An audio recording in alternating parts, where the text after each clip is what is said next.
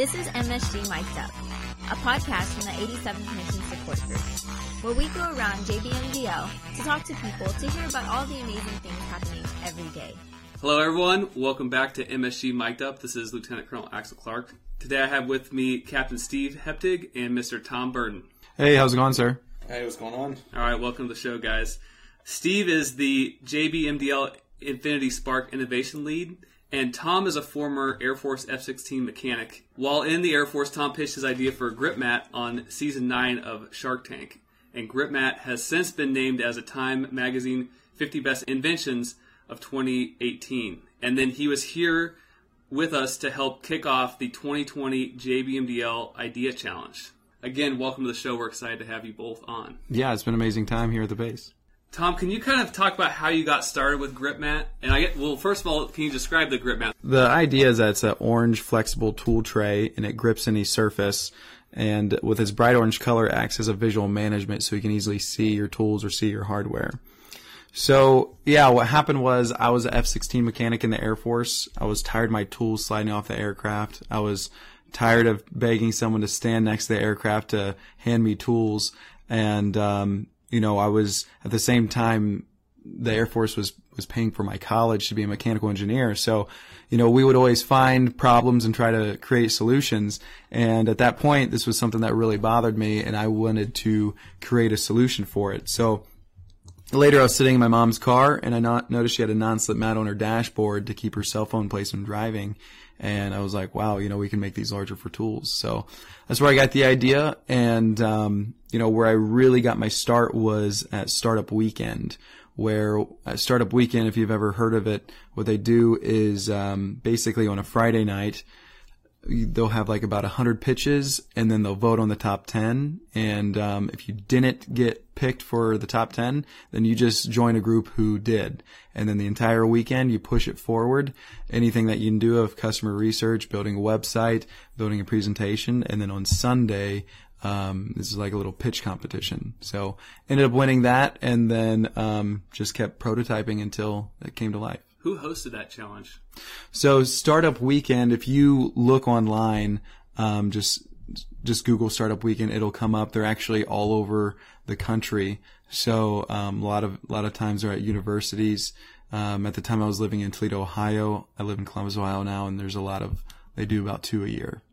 So, were you worried that when you brought this idea to this to this challenge that maybe it would get taken, or someone would kind of clamp onto it and let's say steal it from you? Yeah, yeah. It was funny because actually I was standing in line to pitch it, and um, behind me was someone that I knew, and they specifically said, "Do not pitch this because uh, you know it could get ripped off." And um, you know, I was sitting there thinking, you know, I would rather have someone steal this idea than it die in the back of my head. And uh, you know, at the point at that point, I was like, you know, it's worth swinging for the fences. Let's see what happens. Nice. So just for a like a visual, it kind of looks like a almost a baby food uh, tray that are made out of silicone people use these days with different uh, like chambers for your tools. But it's it's like that on steroids. But uh, Yeah. it's so simple, but it's so beautiful in its simplicity of like solving just an exact problem. Um, Yeah, I actually eat out of these now. I, can you can you tell us because you you said that you had um joined the Air Force, but you went to this startup weekend while you were in the Air Force, right? Yeah. So at the time I was National Guard, Air National Guard. So I was still going to college, and um, yeah, all my free time I would either be going to college classes or drawing on the computer, trying to create a you know what we have now is the Grypmat, and uh, yeah, I actually would like write down a bunch of problems that I would have at the base or other people would have at the base, and uh, just try to find solutions to what we could create to to solve the problems. Okay. And then, so you were developing this idea while you were in the Air Force. So how was that? Was that helpful or challenging, or what? What were the pros and cons of being in the Air Force while trying to develop this idea? Yeah, being in the Air Force honestly was was a huge blessing. Being in the Air Force, there's there's so many resources that you have at your fingertips that you know people a lot of people I see like not taking full advantage of it. So especially now with you know they've got AFWERX, they've got you know these Spark cells all over the country now that um, they have like banks of 3D printers. Like I, I like honestly, when I started, I would have to like sneak into certain parts of the university to like use a 3D printer, and um, yeah, that's honestly how I learned how to use 3D printers was by like sneaking into this one lab that during like after hours and I would like know who had the key to the room where like there's no more of doing that now. We got even better printers and um, you guys have an amazing innovation lab here at the base. When you you we played the the pitch that you gave on Shark Tank at the uh, keynote this morning, and it was a smooth pitch. It looked great. Was uh, was this always a smooth process, or did you hit setbacks along the way? Yeah, it's it's funny like thinking about that because like when I finally got on Shark Tank, it was about four years of working on this, and um, like now it's been, I think we're coming up on six. Actually, it might have been five years until we got on Shark Tank. I, I actually remember the first person I ever told about uh, the Grypmat was a guy who retired from my base. He created um, TC Max, which which is a system of like checking your tools in and out of the, of uh, of the tool crib. And I remember think I remember asking his name is Rick Letterman. I remember asking Rick, how long did it take you for your product to be, you know, all over like Air Force wide? And he said it took me three years. And I remember thinking, three years, I'm like, well, with Rick helping me out, I could probably get this done in one year. and now we're like six years in and it's just like, yeah, I mean, there's, there's, you know, sometimes things happen a lot easier than what you think. And then, you know, you get a win on the first try. And then other times you're like, damn, like it's taken way long, like getting in manufacturing took me way longer than I thought. Um, simply because I didn't know anything about it. And I was like starting from ground one, ground zero really. So yeah. Do you want to talk a little bit about like what it's like to start in the Air Force? And because I think there's a lot of people out there that they see problems in their shops or in their spaces, but um, they they have the idea, but they don't even know like what to do with that idea. They don't know what step zero to one looks like. Yeah, I mean, back then it was it, like step zero to one was was really going to the startup weekend, or honestly, I was just looking for rubber compounds of like how I could make a mold for it online. Now I I'm really seeing step one, specifically being in the Air Force, is you know get in your innovation lab and and get into you know involved with AFWERX because they're having so many new ideas come coming coming up. Um, one thing is like those are great resources, but the thing is like if this is your idea, this is your passion, like it is not their responsibility to bring your idea to life. Like this is something that you have to be persistent on, and I see that a lot of people just want to like throw out an idea and they want someone else to create it. Where like you know, there's a difference between being given responsibility and taking responsibility. Um, you know, taking the responsibility of this is a problem, I'm I will solve it. You know, I think is like really important. You talked about the like five mindsets that you think are important for someone who's trying to make an idea happen. Yeah, yeah. Can you talk a little bit about those? Yeah, so I went over five mindsets. Now I gotta like remember what they were. I'm just kidding. um, so do you have them on your phone right Yes. now? Okay, So yeah, go ahead and. Purpose and goal.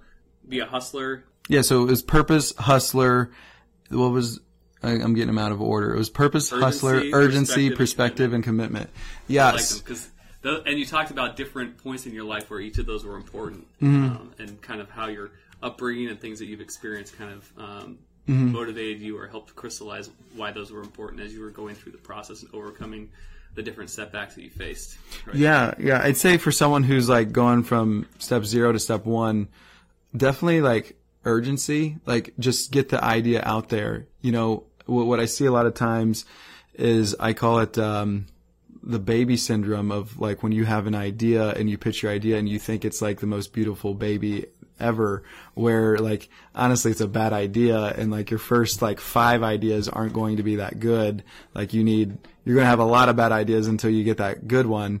So the Grypmat is at least my 10th idea. And it's also like probably the 15th iteration of making a Grypmat. So I probably have at least 100 different styles of grip mats made on the, my computer. Mm-hmm. So I, I, I see a lot of times, you know, the idea of sense of urgency is like just get out and start trying things. And then also as you start doing that, you'll get familiar with resources that are out there like AFWERX, like your Spark Cell, like your innovation lab. And, you know, you'll be able to start to connect the dots in the future. So you're just really getting your training wheels on of like how to create a product, create like bring an idea into reality. And that's what you really got to get like like passionate about like in the speech I was talking about like purpose like if your purpose is like make the Air Force better and more innovative, just focus on that of making it better, more innovative, not like oh someone took my idea or like this idea is not working or you know just be focused on like the purpose of like I want to make the Air Force better. Earlier today, you mentioned um, like how you originally came up with your prototype. So we talk a lot about min viable products, which I think that uh, all of the resources that we have now actually act a little bit as a crutch because people can produce really high quality prototypes. But uh, do you want to talk about like you know the choices that you face in terms of coming up with a prototype and just kind of scrapping it together and, and making it happen and overcoming those obstacles? Yeah, so like MVP is what they say, minimum viable product. So basically, like, what is the minimum thing that you can do to get the idea across? And I feel like this is almost like a trap for a lot of um, perfectionists in society where they want to have like the most perfect thing.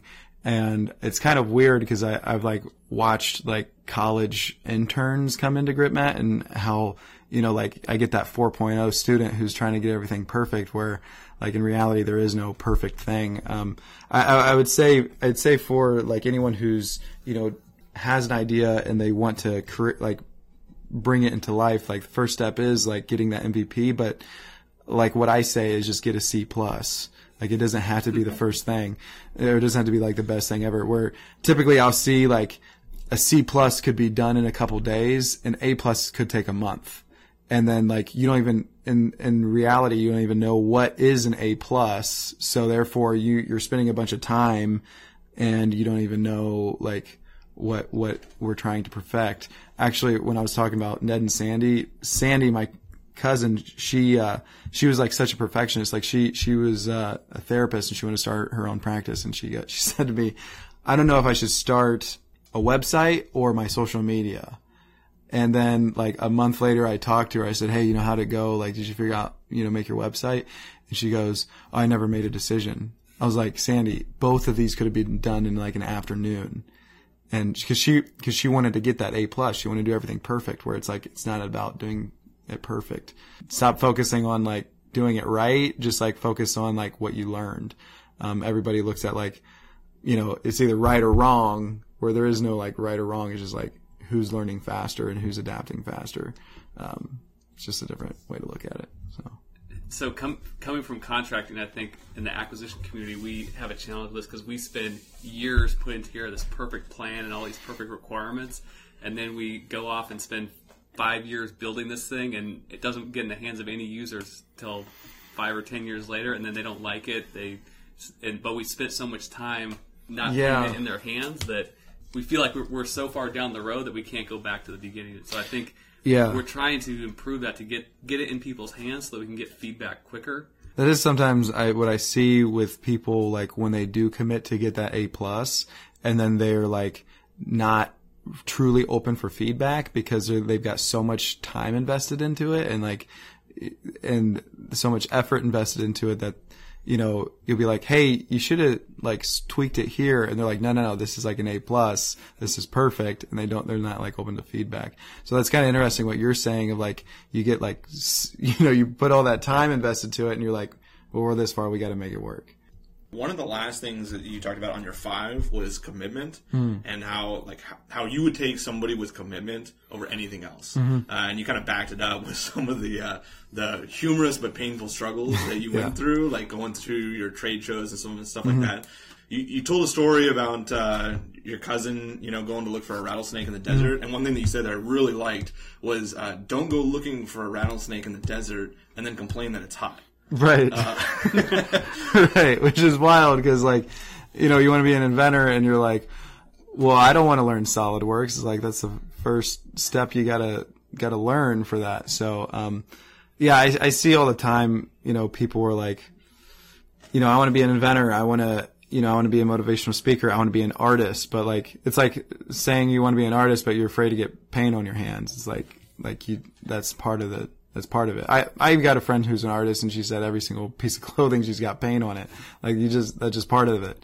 You know, if you can't be, want to be, you know, a motivational speaker or like some type of like you can't be a famous actor and be like, well, I can't, I'm not really willing to memorize lines. And I see people do that all the time where it's like, well, I got this idea. I just like don't want to do any work to like bring it to life. It's kind of wild to me.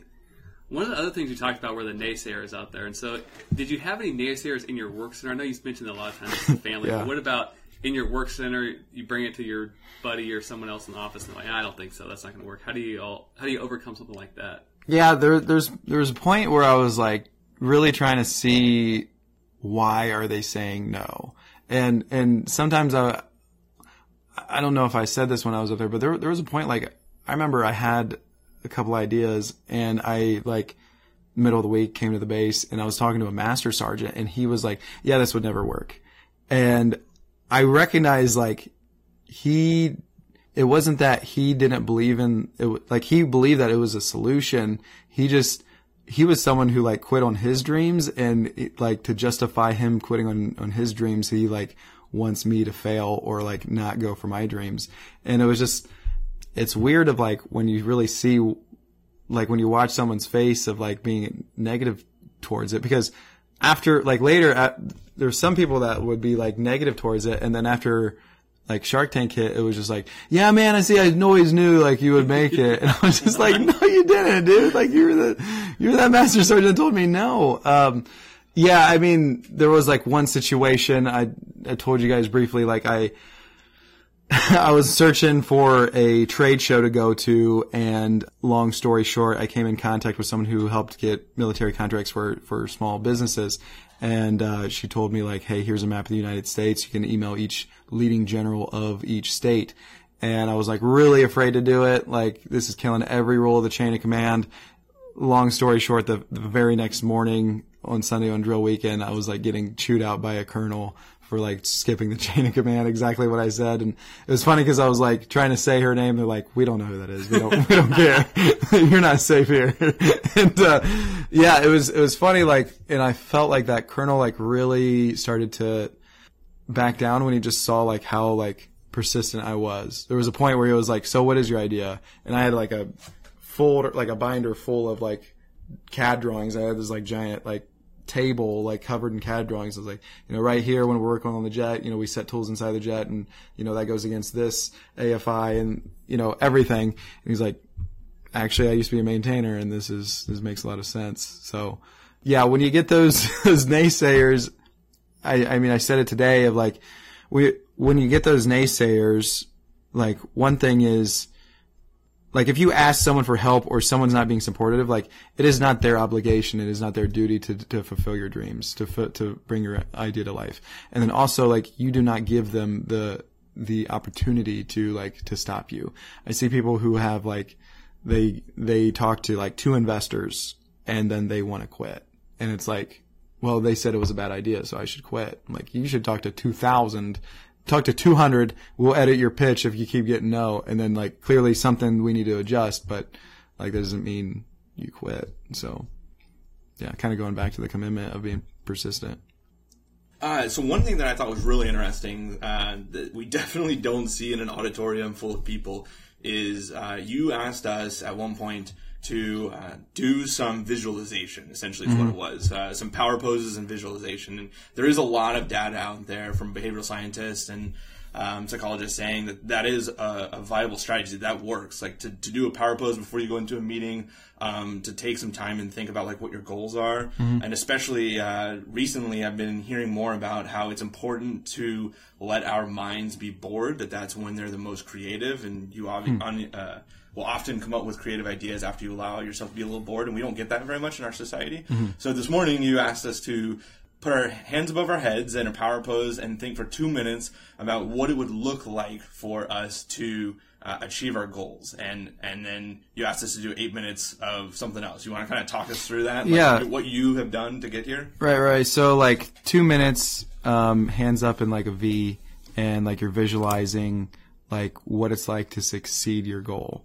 You know, whatever that is of owning a big house, of like being a newscaster on Fox News, or maybe it's you look at your bank account and there's a million dollars, whatever it is. So two minutes, like you visualize in detail, like how you actually got there. Maybe there's a million dollars in your bank because you just closed a big book deal or what, you know, you, you wrote a book and it's the number one biggest seller and, and you know, you're go- like putting your mind through that process and, and, you know, the more you do it, like this is something I do every day. The more I do it, a lot of times when I'm getting closer to that goal, it's getting like more and more clear of exactly what is going to happen, whether it's like the clothes I'm wearing, what I'm about to say, who I'm meeting, or, or anything really.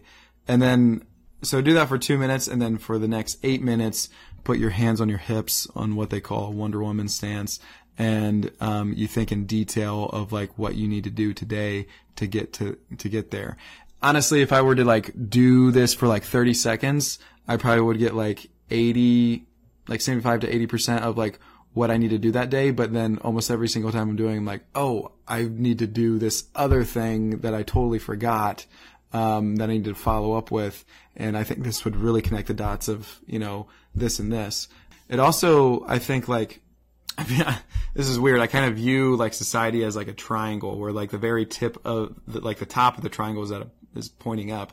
The, the tip of the triangle is like, the higher up people. So like this is the tip of the triangle is like where a four star general would be, where the chiefs would be, where like you know the the top of society would be, where like the bottom of the triangle is kind of like where you know people who aren't focused on growth all the time. You know this is like a lot more people are are here where I feel like doing this exercise especially in the morning kind of puts me in in a mindset of like I'm going to be pushing up towards the top of the triangle every single day. Like you don't just wake up at the top of the triangle. You just don't like wake up being the, you know, the best inventor in the world or, or whatever it is. And, uh, you know, that's something that you do have to do like every single day to slowly like, like grow up, up to the tip of the triangle, if that makes sense. Yeah, you mentioned that you had visualized your pitch on so many times that when they asked the questions, you felt like you'd already answered before.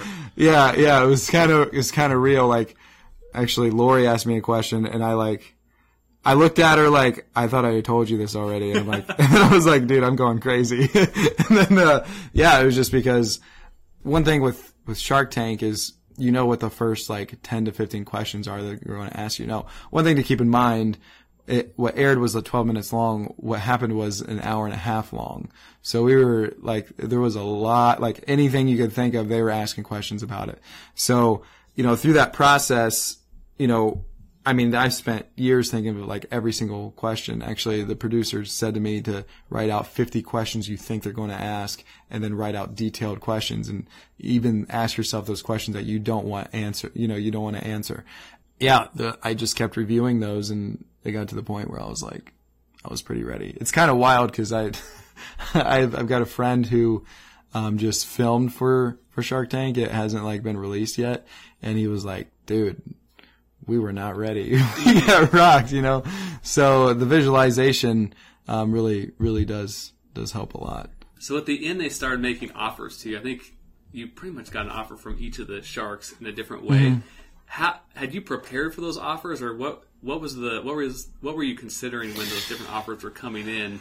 Yeah, actually, if if didn't recognize, but like towards the end, like when I when I like said how much money I wanted, it was like a really weird answer because I couldn't like I couldn't divide by three because I wanted to have three sharks, and mm-hmm. I was mm-hmm. just like, uh, I know, you know, I actually was trying to get four hundred thousand out of three sharks, and I was like, I can't divide that by three right now, and I was like, starting to freak out. So, um, yeah, it was pretty intense, and like, it's funny, like I I said before of like, you know, a lot of times it's natural to think of like the worst case scenario and when it happens, I think you owe it to yourself to consider the best case scenario.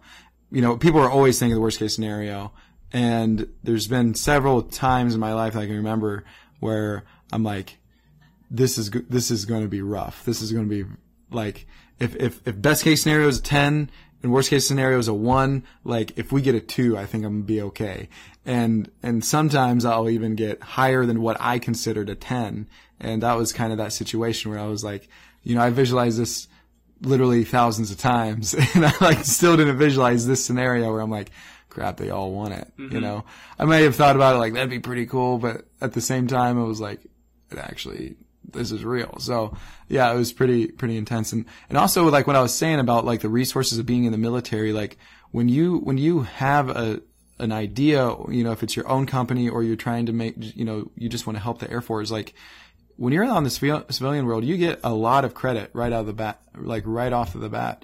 And I, I've seen that especially like in Spark Tank where, you know, these people in the in the Air Force have this idea and they are so like knowledgeable about this problem.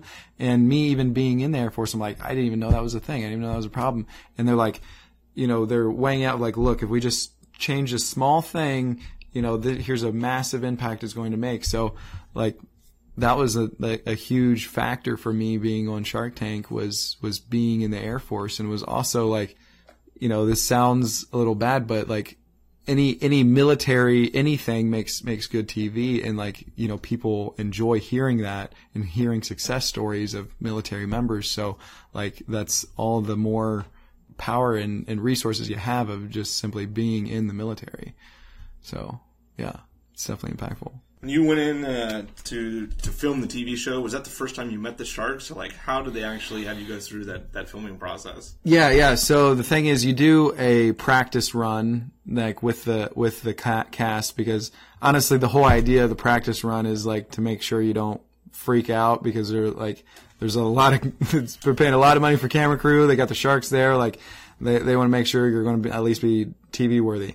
I bombed the practice pitch so bad that I actually froze and my producer in the back had like yell out the next line for me to like start going again. And, um, yeah, I was just like so stressed out. Yeah. So like you do the practice pitch and then you go in front of the sharks. And when you see the sharks, um, that is the very first time that they've ever seen you. So something that's kind of funny is like when you first get to Sony Studios, you get a trailer and on the front of each trailer will have like your your company name, but they'll misspell it on purpose because the the sharks will send out like like a scout or like some type of like assistant to go try to find something about the people who are about to come just so they can get a leg up on the other sharks. Oh, really? Yeah. Oh, so, so the thing is I get to the trailer like, yeah, your trailer number two. And I'm like, Number two is spell something kind of like grip map, but it's not grip map. I'm like, have I been doing my paperwork the whole time of like under the wrong name? I'm like, crap, man, what's going on? And then, um, yeah, cause, cause what they want is really raw, authentic. They've never seen you before. They actually will ask you if you've ever met a shark before in person. And, um, if you have or haven't, just say no. And if you have any like pictures online, like take them down yeah, yeah. It's it's like very raw, very authentic, and so the thing is, like when you pitch your idea, you'll be like, "Hello, sharks. My name's Tom," and like do your little demo. The second that they ask a question, there is no nothing is rehearsed. Like the the sharks don't have anything rehearsed, and like you'll you'll practice your pitch, and you practicing your pitch is on you. It's not like they put you through a pitch camp or whatever. Like mm. that is it. Like and then whatever you bring on stage is your responsibility. They're there to like help you before it happens, but like that's what they want, like sink or swim, like this is it. So uh, there's no cuts, there's nothing, and you you just go until there's no stopping. So. All right, so I think we're about up on time. Yeah. Do you have anything else that uh, you want to share with the airmen out there at JBMDL? Your last comments? Yeah, I would say, you know, I was just at the Innovation Lab. It is pretty awesome. It was amazing. I was actually shocked when I walked in there, and uh, sounds like you guys got a pretty solid crew there. So definitely get there. If you have an idea, you guys are having like a little what's the competition the of JBMDL like, idea challenge? Idea challenge, like. I would be all over that if I was here. So definitely submit an idea. No matter how like good or bad you think the idea is, just submit it, get your feet wet, and you know be a part of the community that's going to change the Air Force. All right, Steve. Do you have any other questions for Tom? Yeah, I noticed that uh, earlier today you talked a lot about purpose and kind of how you found your purpose. And I know there's something that's really important to you, and you've kind of chosen to give back to the Air Force uh, in one way. Do you want to take a, a minute and talk about that? Yeah. So recently, what I found a lot of purpose in is you know supporting our airmen to the point of you know there's a this past year was the highest rate of suicide, and that's something that I'm passionate about, you know, fighting really and banding our airmen together to go against that. So something that I'm doing is called Roll Call, which is a motivational wake up call. And uh, if you want to be a part of it, feel free to text the word roll call to 614 916 9183. Again, that's 614 916 9183. Is that roll call all one word or two words? Roll call, all one word. All right. And what will they get? What's the concept? So they're going to get a call in the morning. It'll be a motivational talk from me, or uh, the ideas that we're going to be start getting some other, um, you know, motivational speakers. Whatever, whatever they come up with that day, we're going to be mixing it up. And Are you able to talk about your first one? Because I know you have kind of a big name. the very first one, um, so the thing is, sign up for it. We're we're not yet organized. We're you know we're we're starting to get there. We're starting to take uh, phone numbers first, and then we'll go from there. So stay tuned. I'll I'll give you a surprise. But you got some interesting names in military entrepreneurs. Oh yeah, Jocko. Jocko is the guy that I'm going for. So if you've ever heard of the book Extreme Ownership, he's he's amazing. He's got an awesome book. Definitely check it out. So that's someone that I'm going to be shooting for to to be part of the the wake up call. Nice. All right, Tom. Well, thanks a lot for ha- for coming on the show. And for those of you out there across JBMDL, we've got the JBMDL Idea Challenge. The we'll put the URL in the show notes, but that's uh, closes on the first of November, so we have another month or so to get your ideas in. And we're also w- building in some education along with that. So look out for opportunities to go to workshops to both refine your idea and then also for the ideas that are selected, we're going to provide some education on how to pitch before you pitch leadership. So get out there and get your idea in the system.